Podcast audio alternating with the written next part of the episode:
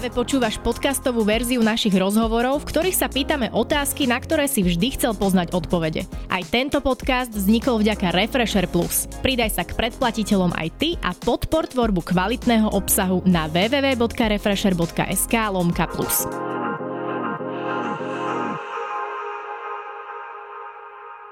Popularizuje vedu na sociálnych sieťach, vyvracia hoaxy, no a prednáša aj o fyzike piva.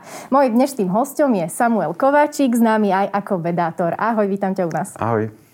No, e, podľa mňa, teda mladí ľudia v dnešnej dobe inklinujú viac k takým modernejším povolaniam. Neviem, mladí chcú byť marketérmi, dizajnérmi, možno nejakými influencermi, repermi. Youtubermi. Youtubermi. Ty ako mladý vedec e, to vnímaš podobne, alebo si v takej nejakej bubline, kde všetci chcú byť vedcami? Určite nie som v úplne, kde všetci chcú byť vedcami, to môžem rovno povedať. Uh, ale podľa mňa veľa ľudí teraz nevie, že čo vlastne chce byť. Mm. Lebo kedy to bolo tak, že povolania sa až tak nemenili. Vieš, že keď si si povedala, keď si mala 15 rokov, mm. že mhm. chcem byť, ja neviem, že kračírka, tak kračírstvo vyzeralo plus minus rovnako za 30 rokov. A teraz ľudí, veľa ľudí robí povolania, ktoré pred 15 rokmi napríklad neexistovali vôbec. Že napríklad robiť v marketingovej firme môže znamenať uh, pracovať e, s Google reklamami, čo vôbec niečo také neexistovalo. Teraz vlastne, že prispôsobujeme stránky, algoritmom a podobne. Čiže pre mňa oveľa ťažšie sa plánuje, že čo by deti mohli chcieť robiť v budúcnosti, lebo pravdepodobne vzniknú nové zaujímavé pozície, ktoré teraz ani si nevieme predstaviť. A na druhej strane to, čo, to, čo teraz považujeme za zaujímavé možno bude tak obsolentné ako, ja neviem, opravovanie písacích strojov alebo niečo podobné. A ty si chcel byť vždy teoretickým fyzikom? Mm-mm. Nie? Uh, ja som nechcel byť ani fyzikom v prvom rade. Uh, Nešla ti fyzika na škole? Až tak mi nešla fyzika na wow, škole. Si Einstein vlastne. uh, ináč, že, toto je o Einsteinovi taký omyl, že jemu celkom mm. dobre išla, akurát on nemal dobrý vzťah k autoritám, takže sa hádal s učiteľmi. Nemal dobrých učiteľov asi, áno. Áno, hej, čiže on mal, o, jemu to myslelo fyzikálne uh-huh. už na strednej, len proste povedal si, čo chcel. No a ja som zase nemal podľa mňa šťastie na dobrých učiteľov, učiteľky mm. fyziky. Našťastie som mal dobrú matikárku, takže ma to ako držalo nad vodou. A hlavne ma to nezaujímalo. Mm-hmm. Takže som vôbec ani nerozmýšľal nad tým. A potom ma to začalo zaujímať niekde až ku koncu gymnázia, kedy som si povedal, že no dobre, vyzerá to zaujímavé, idem skúsiť študovať fyziku. Mm-hmm. Že, že uvidím... idem skúsiť, to si len tak niekto nepovie, že lebo... idem skúsiť tú fyziku, že čo lebo to dá. Ja som si bol pomerne istý, že ma vyhodil, lebo však robiť fyziku to je proste pre Einsteinov a mhm. neviem čo, mm-hmm. že ja som normálny človek. Takže som tam išiel s tým, že asi ma skôr neskôr vyhodia, ale dovtedy si rozmyslím, čo chcem Máš robiť. také vysoké ambície, že, že išiel si do školy už s tým, že možno ťa vyhodia. Áno, a, ale ten strach ma trošku hnal dopredu, Aha, že som sa akože veľa učil a potom som dobehol to, čo mi, to, čo mi chýbalo vlastne. A znova potom, že tá fyzika sa delí na rôzne oblasti a teoretická fyzika má takú povesť takej ťažších oblastí, lebo je tam veľa matematiky, mm-hmm. tak znova som si povedal, že skúsim. A, akože vyšlo tak to. To ti celkom vyšlo. Hej. Uh, dá sa na Slovensku z vedy vyžiť? Uh, mne sa toto ťažko porovnáva, lebo tak napríklad robím aj vedátora, z toho mám nejaké príjmy, čiže mm-hmm. bolo by to určite zložitejšie, keby som mal vyžiť len z tej vedy. Mm-hmm. Ale znova, že ono sa to nedá úplne uh, zovšeobecniť, lebo môžeš robiť niekde takú, na takom malom ústavení, čo naozaj zamizivý plat horší ako nástupný plat niekde v byle. Na druhej strane, keď robíš na také väčšej inštitúcii, kde máš aj nejaké granty, tak to zase vyzerá oveľa lepšie. Čiže nedá sa to úplne zovšeobecniť, ale to zďaleko to nie je adekvátne. Uh-huh. A aký je taký, ako sa pohybuje taký nástupný plat vedca alebo teoretického fyzika teda na Slovensku? Toto by sa ťažko znova, že podľa toho, že kde človek pôsobí, ale napríklad, že v Bratislave to na úrovni priemerného platu. Uh-huh. CCA. Uh-huh. Uh, ono určite asi aj preto odchádzajú mladí šikovní ľudia do zahraničia uh, a to sa teda netýka iba vedy. Ty si ale taký opak. Ty si sa vrátil z Írska na Slovensko. Čo ťa uh-huh. motivovalo? Pre mňa to bolo z veľkej časti o tom, že môj život zase nie je iba veda je napríklad aj o tom, že e, byť s rodinou, byť s kamarátmi, takže to zázemie som mal na Slovensku. Keby som sa mal čisto rozhodnúť len z takých kariérnych dôvodov, tak by som pravdepodobne ostal v zahraničí. A nie je to len vecou peňazí, ale to je vecou toho, že človek chce byť súčasťou nejakého väčšieho kolektívu a napríklad katedra teoretickej fyziky na Slovensku je relatívne malá záležitosť. A toto je také podobie, ktoré trošku človeku chýba. Ešte špeciálne teraz, keď sa nedá chodiť na konferencie, nedá sa, nedá mhm. sa cestovať Takže akože zázemie by možno na vedu bolo lepšie v zahraničí, ale ako hovorím, teda pre mňa život nie len o vede, takže... A nelutuješ to teda, že si sa vrátil na Slovensku? Vieš, tak toto sa ma opýta, ja neviem, že o 5 alebo 10 rokov. A toto je zase ťažko zodpoveda- zodpovedateľná otázka, Aha. lebo vieš, že niektoré veci budú lepšie, niektoré budú horšie. Takže by som si v podstate musel urobiť dva paralelné životy a potom ich porovnávať. Aj tak by to asi nebol definitívny mm. verdikt. Takže je to iné. Ty si to už trošku načrtol, ty uh, na Slovensku aj vyučuješ na matfize. Mm-hmm. A ty podľa mňa ináč akože učiteľ musíš byť taký ten správny, uh, zábavný učiteľ, ktorý učí žiakov experimentami. Teraz som si trošku predstavila majstra N, neviem, že prečo, akože experimentami, ale ono to vyplýva aj z toho, teda ja som nikdy nezažila tvoju prednášku, ale našla som si jedno video na YouTube, je to síce z festivalu Pohoda, mm-hmm. ale prednášaš tam o, aj o tom, že ako sa dá otvoriť pivo bez otváraku. Tak si pozrime ukážku. OK. A v skutočnosti na otváranie nepotrebujete otvárák, aj keď ste napríklad na pustom ostrove. Čiže ste na pustom ostrove a máte problém. Máte tri pivá a mapu.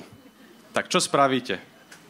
Tak, prvé pivo viete otvoriť druhým, druhé pivo viete otvoriť tretím. A, a teraz, čo s týmto?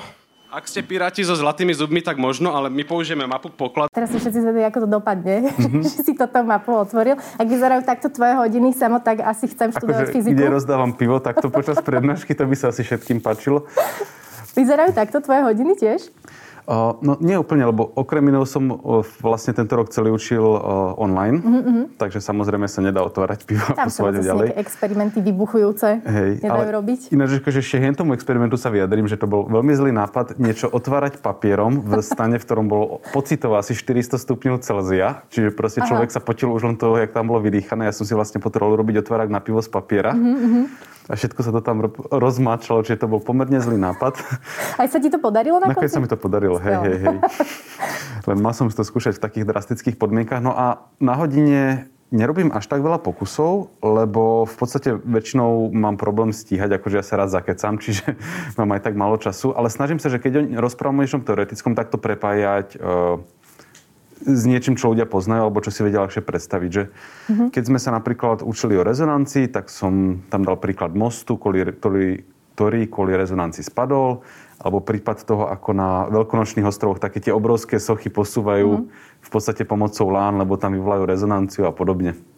Je, je podľa teba, ty si to už trošku možno načrtol, že aj ty sám si, ani ty sám si nemal dobrého učiteľa fyziky. Uh, je podľa teba problémom na Slovensku, možno aj v zahraničí, neviem, to mi možno povieš, uh, že tie predmety ako fyzika, matematika, chémia nebavia žiakov, aj skrz toho, že to nie je úplne atraktívne im podávané, to učivo. Uh, myslíš, že to tak, akože myslíš, že je to hlavný problém, že tých žiakov nezaujíma fyzika napríklad? Ja si myslím, že žiakov, teda nechcem znova zovšeobecňovať, mm-hmm. ale v princípe by sa dal povedať, že nič nebaví ich extra. Mm-hmm. V zmysle, že nie je žiaden že super populárny predmet, že všetci sa tešia na Slovenčinu. Podľa mňa, že mm-hmm. je to vždy otázkou učiteľa, nie až tak toho predmetu, že či, či to človeka zaujíma. Aj kopa ľudí, ktoré povedia, že mňa nikdy nezaujímala biológia, ale mal som takú super učiteľku na strednej, že tam ma to bavilo 3 roky.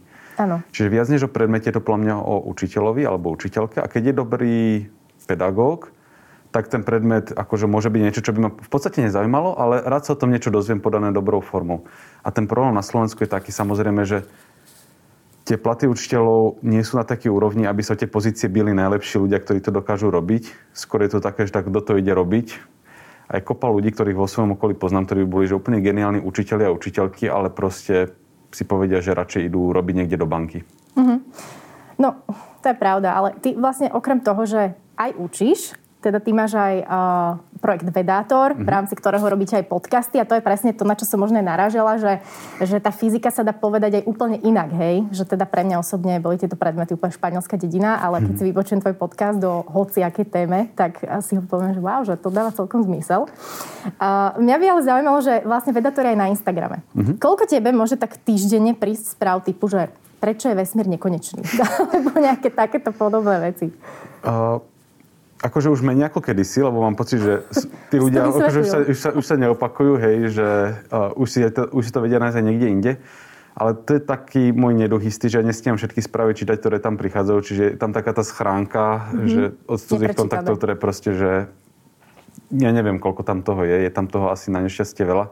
Lebo na toto už nemám čas. Že ja v podstate primárne sa snažím byť vedec, sekundárne uh, učiteľ a až v treťom rade, že robím vedatorčinu, čiže ešte odpovedať na správy, ktoré chodia vedatorovi už je niekde úplne, že aká na naj... nešťastie niekde hlbšie v mojich prioritách. Pamätáš si nejakú takú najbizarnejšiu otázku, ktorá, ktorá ti prišla do správy, alebo sa ťa možno niekto opýtal? Mm, akože áno, ale radšej to nechcem spomínať, aby, lebo ten človek by sa to to... chceme počuť. Nemusíš ho menovať. Nie, ako, podľa tejto otázky by sa človek spoznal, takže naozaj to radšej, radšej nechcem Tak, hovoriť. tak druhú najbizarnejšiu. Tak napríklad prišla otázka, ktorá v podstate bola rozumná, mm-hmm. len vychádzalo to z istého nepochopenia, že ako nám môže slnko pomáhať vytvárať vitamín D, keď sa na slnku nachádza iba vodík a helium. Mm-hmm. Čo akože vychádza si z nejakej predstavy, že ako keby ten vitamín D aktívne prichádzal zo slnka, čo akože zo slnka naozaj prichádzajú nejaké častice, ale nie je to vitamín D. A vlastne to, čo robí slnko, je, že my máme taký, hovorí sa o tom, že prekurzor, že niečo, z čoho sa vitamín D stane a potrebuje to len ultrafialové svetlo, aby to akož tak dokleplo do tej správnej podoby. Uh-huh. A dá sa, dá sa úplne všetko vedou vysvetliť? Že bolo niečo, na čo si proste nevedel nájsť odpoveď? Určite sa vedou všetko nedá vysvetliť a dokonca sú akože veci, ktoré sa vedou skúmajú ľahšie. Napríklad uh, veci, ktoré sa nachádzajú v prírode a ktoré sa dajú ľahko izolovať a skúmať. Čiže napríklad elektrón sa dá skúmať relatívne ľahko. A potom sú veci, ktoré sa dajú skúmať, ale dajú sa skúmať ťažko, lebo ich nevieme izolovať z prostredia. Čiže napríklad, keď chcem skúmať správanie človeka, tak nedokážem z neho vytrhnúť jednu emóciu a pozrieť sa, že čo to vlastne je hnev, lebo hnev je súčasť komplexnej mysle a čím má obor väčší problém izolovať tú svoju podstatu, ktorú skúma, tak tým menej presne potom dokáže tú vec skúmať. A tebe sa niekedy niečo nestalo také medzi, ja neviem, nazvem to medzi nebom a zemou, že proste si si to nevedel vysvetliť? Ako napríklad ja, keď som sama doma niečo buchne, tak hneď mám uh, všetky možné scenáre, hej. Potom ti napíšem, že počúvaj, toto sa mi stalo, nevieš mi to, nevieš mi to vysvetliť? Ja odpíšem, že prievan alebo niečo, akože Prievan. To je tak, že my ako fyzici by sme strašne boli radi, keby sme našli niečo, čo nedokážeme vysvetliť, lebo to je to žužo. Že Aha, máš niečo, čomu okej. nerozumieš a teraz musíš vymýšľať nové teórie. Že to, je, to je to, čo robia teoretickí fyzici. Hľadáme teórie na nevysvetlené javy. Takže my úplne bažíme potom, aby bolo niečo nevysvetliteľné, ale musí to byť naozaj nevysvetliteľné. Nielen, že mne sa niečo zdalo, lebo tam do toho vstupuje tá ľudská mysel, ktorá má rôzne nedokonalosti, rôzne skresluje obraz, a rôzne deformuje spomienky a podobne. Takže keď už sa do niečoho pustíme, tak to musí byť naozaj rigorózne overené, aby to nebolo, že len niekoho tušenie ideme teraz vyš- vyšetrovať. Mm-hmm. A keď sa to vyšetrí naozaj rigorózne, tak väčšina, väčšina týchto vecí zmizne. Čo je nám ľúto, akože bolo by to super zaujímavé skúmať, ale Čo je taký ten tvoj najväčší sen, že by si chcel skúmať, alebo vyskúmať, alebo prísť na niečo? Tak jedna z teórií, ktorých sa teraz venujem, sú mikroskopické čierne diery. Mm-hmm. Čo je niečo, o čom sa najprv myslelo, že asi neexistuje, potom sa prišlo na to, že možno áno a potom zase, že možno nie. A ja teraz k veci spolu s inými ľuďmi pristupujeme z iného konca, ktorý ja mám pocit, že, že môže niečo nové priniesť. Takže toto by ma potešilo. Zároveň akože dlhodobou ambíciou fyziky je, že zistíme, z čoho sa skladá hmota. Postup, ako to robíme, že robíme veľký časticový urychlovač, veci proste sa do seba streli a pozeráme, čo z toho vylietáva von. Mm-hmm. Čo je strašne náročné, lebo stojí miliardy dolárov postaviť obrovský urychlovač častíc. Vo vesmíre sa ale deje občas taká vec, že ja neviem, udeje sa astronomický jav, ak nám zadarmo vystreli vysokoenergetické častice, ktoré vlastne, keď do niečoho narazia, tak vyprodukujú tie veci, ktoré by v CERNE stalo miliardy vyprodukovať. Takže jedna z vecí, o ktorú sa teraz celkom zaujímam, je, že vlastne či by takéto vysokoenergetické častice, ktoré k nám prilietávajú zadarmo z vesmíru, nás nemohli niečo naučiť. Napríklad o tom, že či existujú extra priestorové rozmery alebo niečo na tento štýl. Je nejaký, to mi došlo ináč aj e, na Instagram, keď som dala výzvu ľuďom, nech sa, nech sa ma e, pýta, teda nech sa teba opýtajú nejaké otázky, že či slovenskí vedci sa podielali na nejakom veľkom objave, alebo čo je taký veľký objav na Slovensku? Na čo prišli slovenskí vedci? Fúha, musím porozmýšľať, akože v podstate, že Higgsov bozon, keď sa objavil, tak na tejto kolaborácii pracoval... Higgsov bozon. tak mi to skús tak polopatisticky vysvetliť. Teraz dúfam, že nebudú všetci vedieť, čo to je, ja budem vyzerať hlúpo. tak v podstate asi celé minulé storo- celé minulé storočie. V úvodzovkách väč, väčšiu časť minulého storočia sme zistili, z čoho sa skladá hmota okolo nás. Mm-hmm. Akože začalo to tým, že aha, zistili sme, že sú atómy. Potom, že aha, atóm vlastne není gulička, že ona má jadro ona má obal a to jadro sa skladá z niečoho iného ako obal a postupne sme to takto rozpletali na dva typy častíc, ktoré nebudem menovať. A v celom tomto modeli chýbal proste jeden kľúčový delík, ako, ke, ke, ako keď skladaš pucle mm-hmm. a proste ti tam chýba ten delík a úplne vidíš, že čo tam pasuje, ale nevieš, či to existuje alebo nie. A táto častica sa volá, že Higgsov bozon. A to našli Slováci. To nena, akože nechcem povedať, že to našli Slováci, na tomto sa významne podielali aj mm-hmm. Slováci, lebo to, to bolo vlastne veľká kolaborácia v CERNE kde pracuje akože rádovo tisíce ľudí, z ktorých mnohí boli aj Slováci. A ono toto sa strašne nešťastne označilo za božskú časticu, hm. čo je úplne nesprávne, nejak to nesúvisí s, s hoci ktorým z bohov, ktorých ľudia uznávajú. Ano. Ale špeciálnu úlohu zohral v tom, že vďaka tejto častici mnohé iné získavajú hmotnosť. Takže naozaj to zohral taký úplne že špeciálny delík v tom pucle a ten sa podarilo nájsť pred niekoľkými rokmi aj vďaka práci Slovákov. Uh-huh. Zaujímavé. Ty takéto ináč podobné aj témy a veci a e, častokrát aj rôzne hoaxy, ktoré sa šíria na sociálnych sieťach, mm-hmm. e, rozoberáš na e, svojich stories, na teda Vedatore. E, pozrime si jednu takú storku. Napríklad odporcovia vakcín často tvrdia, že vakcíny obsahujú olovo a olovo je pre telo škodlivé. A je to pekná ukážka dvoch tvrdení, z ktorých každé je pravdivé, ale dokopy dávajú zmysel. Naozaj pravda, že niektoré vakcíny obsahujú olovo, ich jeho atómy ako súčasť molekúl a je pravda, že olovo vo dostatočnom množstve je pre telo škodlivé, ale dokopy to nedáva zmysel. No, prečo to nedáva zmysel, si môžu potom dohľadať. uh, sú podľa teba Slováci náchylní na takéto na šírenie dezinformácií? Ty si napríklad žil v Írsku. Vieš to porovnať? Že napríklad Íri možno nie sú až takí? Mm, toto by som si musel akože ako exaktne vyhodnotiť, aby som toto do, dokázal povedať. Ja by som povedal, že, že všetci ľudia sú náchylní mm-hmm. na dezinformácie. A potom je otázka, že do akej miery ich napríklad školstvo pripraví na kritické myslenie.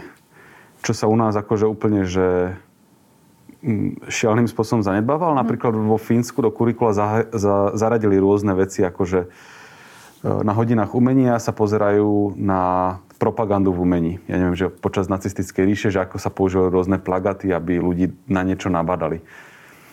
Učia sa kriticky čítať rôzne texty, spájať dokopy komplexné informácie. Toto sa u nás nerobí, čo sa potom prejavuje v tom, že aj sú ľudia najchylnejšie na manipulácie, ale zároveň keď niekto, kto chce manipulovať, vycíti tú slabosť, tak ju tým pádom viacej chce využiť. Hm. Takže mám pocit, že väčšie snahy o manipuláciu prebiehajú u nás ako pravdepodobne vo Fínsku. Hm. Čiže hlavným tým dôvodom je aj to, že v našom školstve alebo teda počas vzdelávania chýba takéto kritické myslenie, aby e, ľudia vedeli možno nejaké správne zdroje vyhodnotiť a nešíria, aby nešírili stále nejakú informáciu, ktorú nemajú overenú. Akože áno, ale zase nezdával by som to čisto na školstvo. Uh-huh. Ono je to v podstate taký oveľa hlbší problém a to teda, že poctivé myslenie je náročné a my si radi hoci čo zjednodušujeme.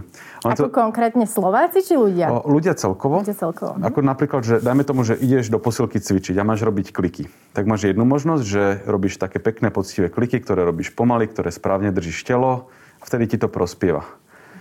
Namiesto toho si môžeš povedať, že ty chceš urobiť klikov čo najviac za minútu, tak ich začneš strašne flákať a namiesto reálneho kliku len tak, ja neviem, ohýbaš telo, alebo namiesto zhybov, vieš, sa tam len tak mrskáš, jak ryba na hačiku. A máš pocit, že cvičíš, máš pocit, že niečo pre seba robíš, dokonca máš pocit, pocit že sa zlepšuješ, ale v skutočnosti svojmu telu škodíš. A toto isté je s myslením, že keď niekto myslí nesprávne alebo má zlé fungujúce kritické myslenie, tak má pocit, že sa niečo učí, že sa niečo dozveda o svete, ale v skutočnosti naberá nesprávne predstavy a v konečnom dôsledku si škodí. Aj keď má zo seba dobrý pocit, aj keď má pocit, že načítal som si 20 rôznych knížiek, pozrel som si o tomto 15 rôznych YouTube videí a v konečnom dôsledku má ešte nesprávnejšie predstavy o svete, ako keď tento celý proces začal. Takže ono to nie o tom, že koľko času do toho investujeme, ale aj ako poctivo to robíme. Uh-huh. Uh, v rámci týchto sociálnych sieťach, ty vlastne ten vedátor, ten celý projekt robíš v rámci svojho voľného času. Ak som to dobre pochopila. Uh, máš pocit, že, že je to prínosné, že keď vyvraciaš nejaké hoaxy, dezinformácie, že tí ľudia to naozaj počúvajú, vnímajú to a že tým akože prinášaš nejakú dobrú vec? Vieš čo, 99% mám pozitívnu odozvu. Uh-huh. Veľa ľudí mi hovorí, že veda ich vôbec nezaujímala, vôbec sa nevenujú nič, ale že konečne majú pocit, že je to nejaká hodnota pre spoločnosť, čo ma extrémne teší.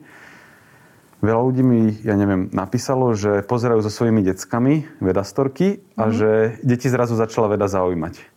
Mal som minulé prednášku pre nejakú strednú školu a potom mi napísal, teraz neviem, či ma rodič, neviem teraz, mm. ktorý, že jeho dcera pozerala prednášku cez mobil, lebo čakali u doktorky a že teraz chce byť astrofyzičkou. Wow. Akože to sú také veci, čo ma naozaj že potešia. Možno vychovávaš budúcich astrofyzikov. Akože len, že keď pri jednom z nich sa mi to podarí, tak budem úplne spokojný. Super. Ty si také načrtol, že odkedy si prišiel na Slovensko, v podstate je celý čas korona. Uh, ako teba, ale z toho vedeckého hľadiska ovplyvnila korona? Že teda, čo no. nemôžeš ako vedec robiť? Nemôžem cestovať na konferencie, čo niektorí ľudia si tak hovoria, že takto vedci sa teraz idú, neviem čo, vyholovať na pláži, alebo čo, jak také vorvanie. Ale ono je to kvôli tomu, že my potrebujeme mať kontakt s ostatnými vedcami, zistovať, že ako vlastne myslí celá tá komunita, aké sú problémy vyriešené, aké treba vyriešiť a podobne. Čiže toto mi chýba, aj keď akože na druhú stranu to nahradzujú semináre na štýl, že človek sa najprv pripojí do Dublinu, potom sa odpojí a pripojí sa, neviem, ide na Harvard na seminár matematický, takže v tomto je to dobré. A ono sú v podstate dva typy vedcov. Jeden typ rád funguje v skupine, že my keď sme boli v Dubline, tak to fungovalo tak, že profesor zvolal celú skupinu, sadli sme si do zasadačky, jeden človek počítal na tabulu, ostatnému kibicovali a taký brainstorm proste, že 6 hodinový pokojne čo sa mne nikdy až tak nepáčilo. Môžem to povedať, lebo nerozumie po slovensky, takže si to nepozrie. Uh, ale mne napríklad viacej vyhovuje, že sa zavriem, odizolujem sa a nad niečím si premyšľam mm-hmm. a mhm. potom sa stretneme na hodinu, dve, prediskutujeme, kto si čo premyslel a potom sa zase vrátim do svojej kancelárie, kde som zatvorený a zase na tým pokoji premýšľam. Takže Čiže ti to vyhovuje v podstate? Z tohto pohľadu mám pocit, že v niektorých veciach som dokázal byť efektívnejší, lebo až takto nenarušilo ten môj optimálny chod. Čo bude prvá vec, ktorú robíš, keď sa vrátime do bežného života? Neviem. Akože už môžeš ísť v podstate na pivo s kamošmi na terasu, alebo možno Kož... nejaké koncerty. Na to sa teším, akože zorganizujem grilovačku nás na záhrade. Mm. Teraz v aute mám e, dve také... Grill. E, grill nie, ale dve veľké balenia uhlia, takže... OK. To tam, celú koronu to tam, hej, vozíš v čo, včera som to iba kúpil, ale že na to, toto mi najviac chýba samozrejme. Tá, tá socializácia mi chýba a samozrejme aj také, že on ideš do mesta sadnúci s kamošmi, ideš na koncert, toto všetko. Mm-hmm. Minule som ináč čítala, že e, holandská vláda spravila taký experiment, mm-hmm. že nahrnula nejak ľudí, proste 1300 ľudí, spravila koncert a teda že oni tam, ja tu máme presne, že skúmali riziko nákazy koronavírusom v klube. Ty mm-hmm. si vieš niečo také predstaviť na Slovensku? Alebo myslíš si, že tento experiment je akože fajn spraviť? Uh, akože je fajn ho spraviť, keď je kontrolovaný v zmysle, že tí ľudia, ktorí sa zúčastnia, mm-hmm. sa potom napríklad odizolujú na týždeň a zistí sa, či sa nakazila alebo nie, až potom sa vypustia mm-hmm. akože von. A je to dôležitý experiment. To neviem ale, ako skončilo, ale... Akože v klube to môže byť nebezpečné, lebo akože sa zistilo, že sú tri najoptimálnejšie veci, mm-hmm. čím sa môžeme brániť. To je, že rúško, odstupy a vetranie. Mm-hmm.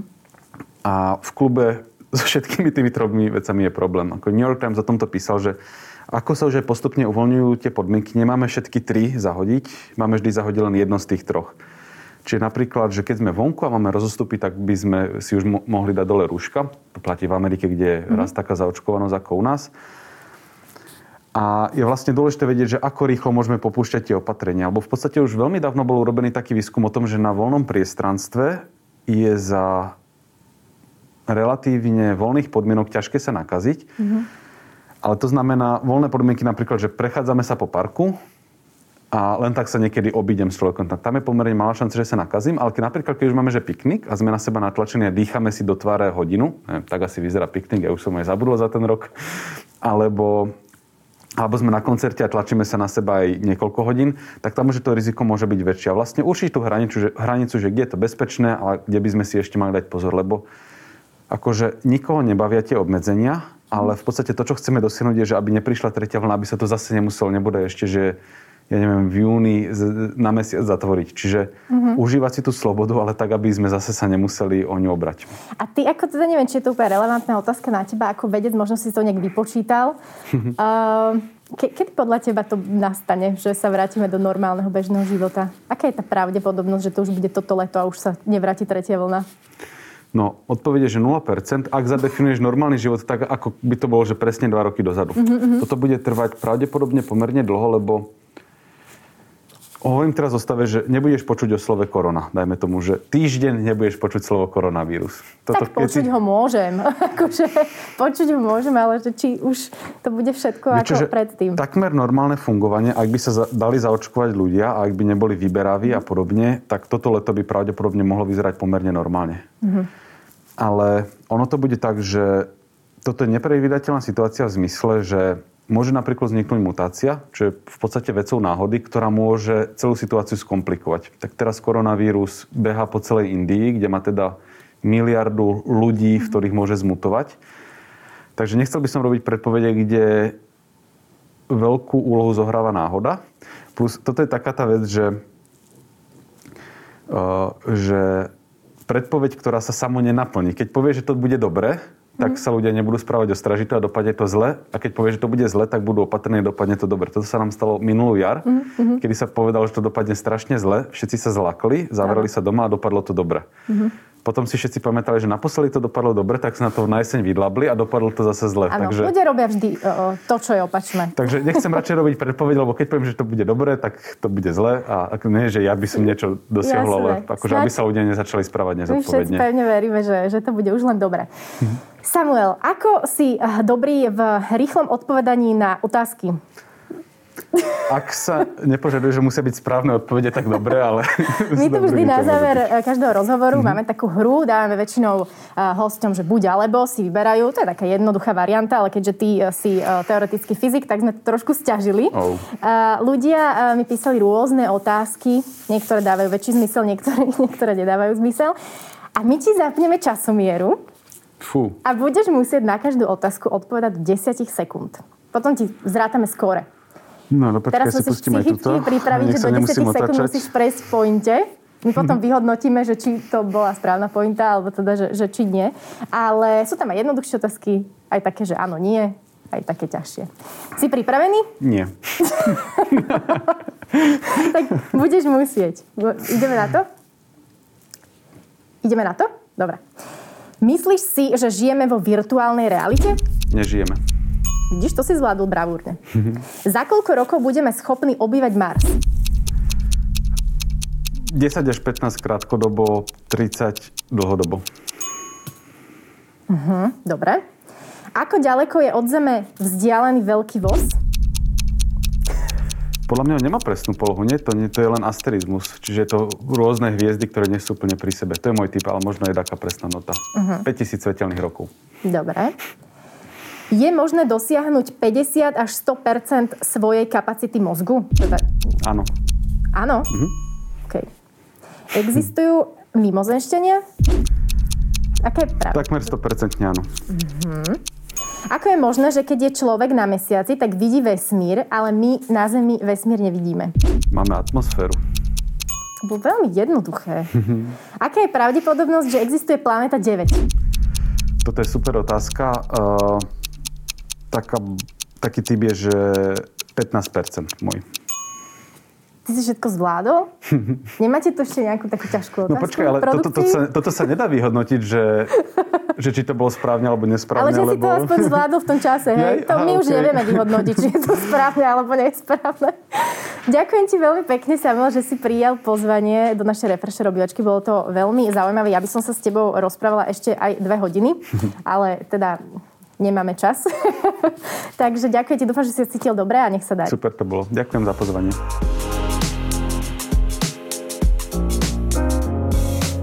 Počúval si podcastovú verziu Refresher rozhovorov. Nezabudni sa prihlásiť na odber tohto podcastu na Spotify alebo v apkách Apple a Google Podcasty. A samozrejme všetky rozhovory nájdeš na našom webe Refresher.sk.